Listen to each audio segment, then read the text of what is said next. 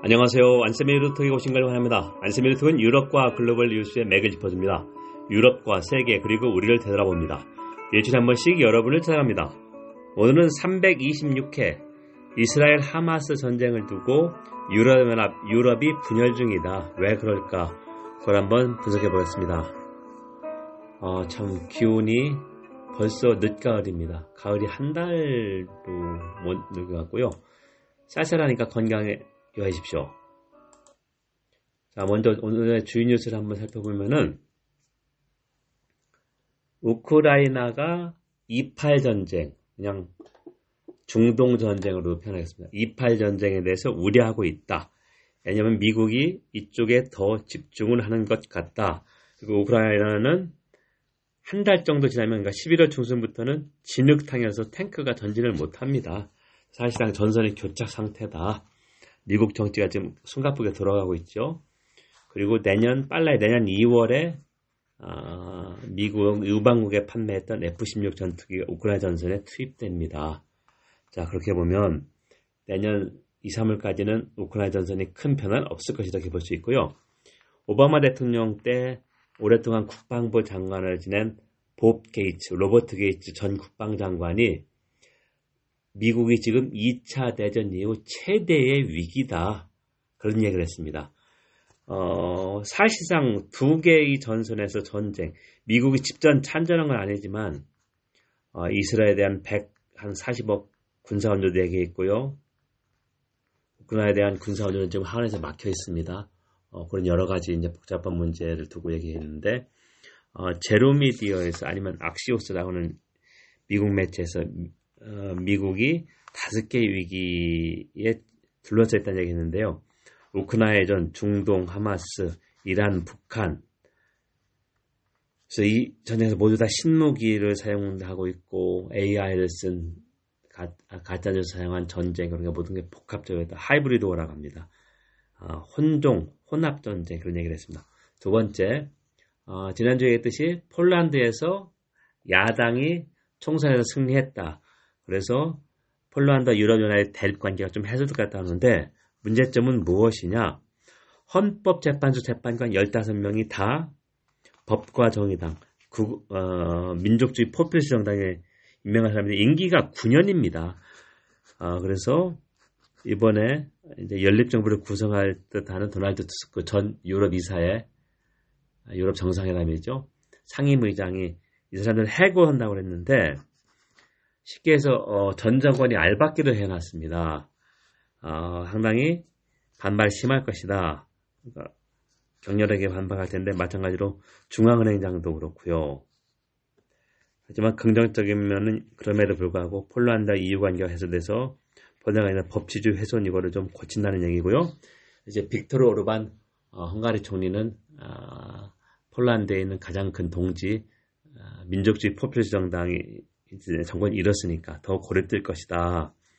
아, 마찬가지로 폴란드 공영방송 TVP도 아, 정권 충성자를 가르쳐서 예를 들면 선거전을 하는데 야당은 선거에서 이기면 고기 대신에 벌레를 줄 것이다. 말이 안 되는 가짜 뉴스를 버젓이 계속 확대 쟁선했습니다.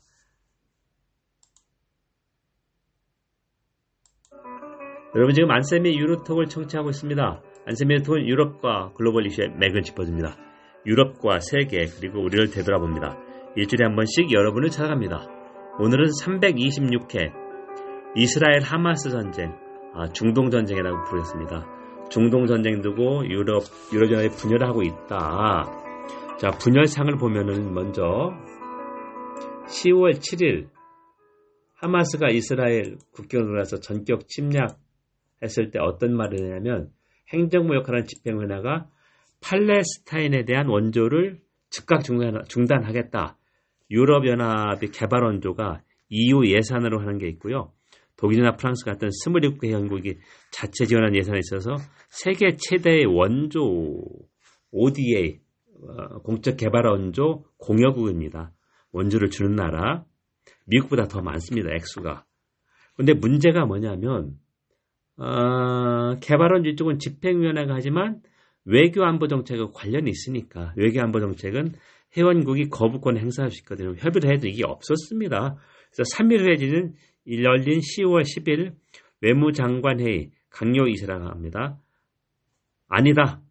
오히려 인도적 지원을 3배 늘리겠다고 얘기했습니다. 이게 정상이죠. 왜냐하면 하마스라고 하는 미국이나 유럽에서 보통 테러리스트로 지정을 했으니까 어, 중립전편은 무장 정파입니다. 하마스하고 어, 이 피해를 당한 일반 시민을 구분해야 되는데 이걸 구분하지 못했다는 얘기입니다. 그리고 두 번째로 어, 펀데어 라이언, 우어줄라 펀데어 라이언 집행위원장 독일 사람인데 유럽 이익을 대변해야 되거든요. 국적이 아니라 이스라엘을 13일 방문했는데 이스라엘에 대한 연대감만을 표현했고요. 올라프 숄츠 총리도 17일 이스라엘 방문해서 유럽 EU 회원국 중에서 독일이 제일 먼저 방문한 겁니다. 프랑스는 조금 어, 균형적인 입장입니다.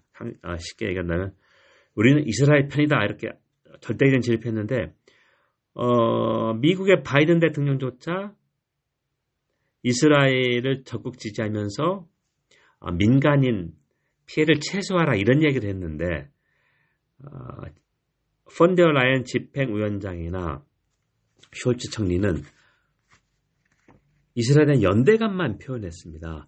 그래서 독일의 역사적 부채의식 때문에 어쩔 수 없더라도 이게 다른 유럽 매체에서는 비판을 받았고요. 특히 집행위원장이 개인 발언이 어디 있겠습니까? 하지만 폰데라인 집행위원장이 어, 이스라엘에 대한 연대감만 표현하자 프랑스나 스페인 같은 EU 회원국에서는 이거는 개인의 발언이지 유럽의 발언이 아니다 이렇게 선을 그었습니다. 자, 상당히 이제 분열했다는 얘기고요. 자, 반대로 프랑스하고 스페인은 어, 분명히 하마스의 민간인 학살은 규탄하지만 이스라엘이 아, 가자지구 어, 시민들에 대한 압박을 하느라고 물 전기 끊고 하는 것은 국제법 위반을 하고 분명히 얘기를 하고 있고요. 특히 아일랜드 같은 경우도 스페인도 마찬가지고 어, 원조는 계속해서 해야 된다. 왜 우리가 무고한 시민을 옥죄냐 이런 얘기를 하고 있습니다. 자 그럼 무엇이 문제일까? 보통 민주주의 국가에서는 외교 정책에 대해서 여당과 야당의 입장이 다를 수 있습니다. 여당 내에서도 어, 상당히 첨예하게 대립하는 문제라면 당연할 수 있는데요.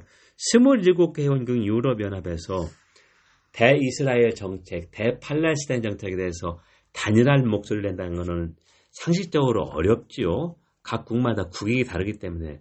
그래서 프랑스는 전통적으로 피에로 팔레스타인 해방기구라고 이스라엘의 테러기구로 지정한 아, 아라파트 위원장도 프랑스에서 어, 계속해서 망명해서 거주하게 해줬거든요. 자 그런 거 보면 프랑스는 어, 팔레스타인 분장에서 상당히 상당히라고도 좀 어, 미국이나 영국에 비해서 다소 균형적인 입장이다 이렇게 볼 수 있고요. 유럽연합은 어, 공동 외교 안보 정책 고위 대표라는 직책이 있습니다. 집행위원회 부위원장인데요. 이 사람은 말 그대로 회원국이 거부권을 가지고 있는 외교 안보 정책에 대해서 아, 조정하고 합의를 이끌어내고 이 사람의 발언을 하는 것이거든요. 자, 그래서 이번에도 계속 노력했지만 아직까지 부족하다. 그리고 이스라엘이 일요일 날 10월 20일 이스라엘 갈란트 국방장관이 얘기를 했는데 전쟁이 한 달, 두 달, 세 달, 몇 달 걸릴 것이다. 그리고 이번 전쟁에는 하마스는 더 이상 없을 것이다. 하마스를 선멸하겠다. 그런 얘기를 했는데 쉽지 않다는 거죠. 다 지하에 들어갔다는 얘기고 또 하나는 하마스가 선멸제대로 제2의 제3의 얼마나 나올 것이다. 해책은 해결책은 어, 두 국가 해결책. 그러니까 이스라엘과 팔레스타인이 적절하게 영토를 분할해서 함께 사는 수밖에 없는데 해법은 있는데 이게 몇십 년안 된다는 얘기입니다. 그리고 어, 제가 이번에 중동 전쟁을 보면서 50년 전에 4차 중동 전쟁을 생각했는데요. 1973년 10월 6일 어, 이번 전쟁보다 하루 먼저 그때도 이스라엘의 큰 유대교 종교 행사였습니다. 이때 욤 키프르라고 하는 이집트하고 시리아가 전격 침략했습니다. 어, 1967년에 이스라엘이 침략해서 뺏은 시나이 반도, 이집트 시나이 반도하고 골란 고원을 탈환하기 했는데요.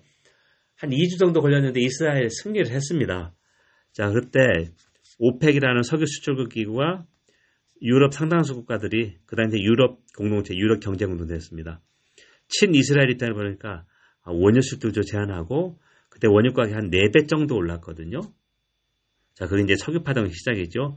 그리고 경기 침체 중에 물가가 올랐으니까 스태그플레이션이라는 아주 새로운 경제 현상이 일어났죠. 보통 물가가 상승하는 것은 경제가 경제가 좋을 때인데 정반대인데 그래서 그때 헨리 키선저 아직도 살아있습니다. 올해 100살입니다. 아, 독일에서 백순잔치도 했는데요. 헨리 키선저가 닉슨 대통령의 국무장관이었습니다.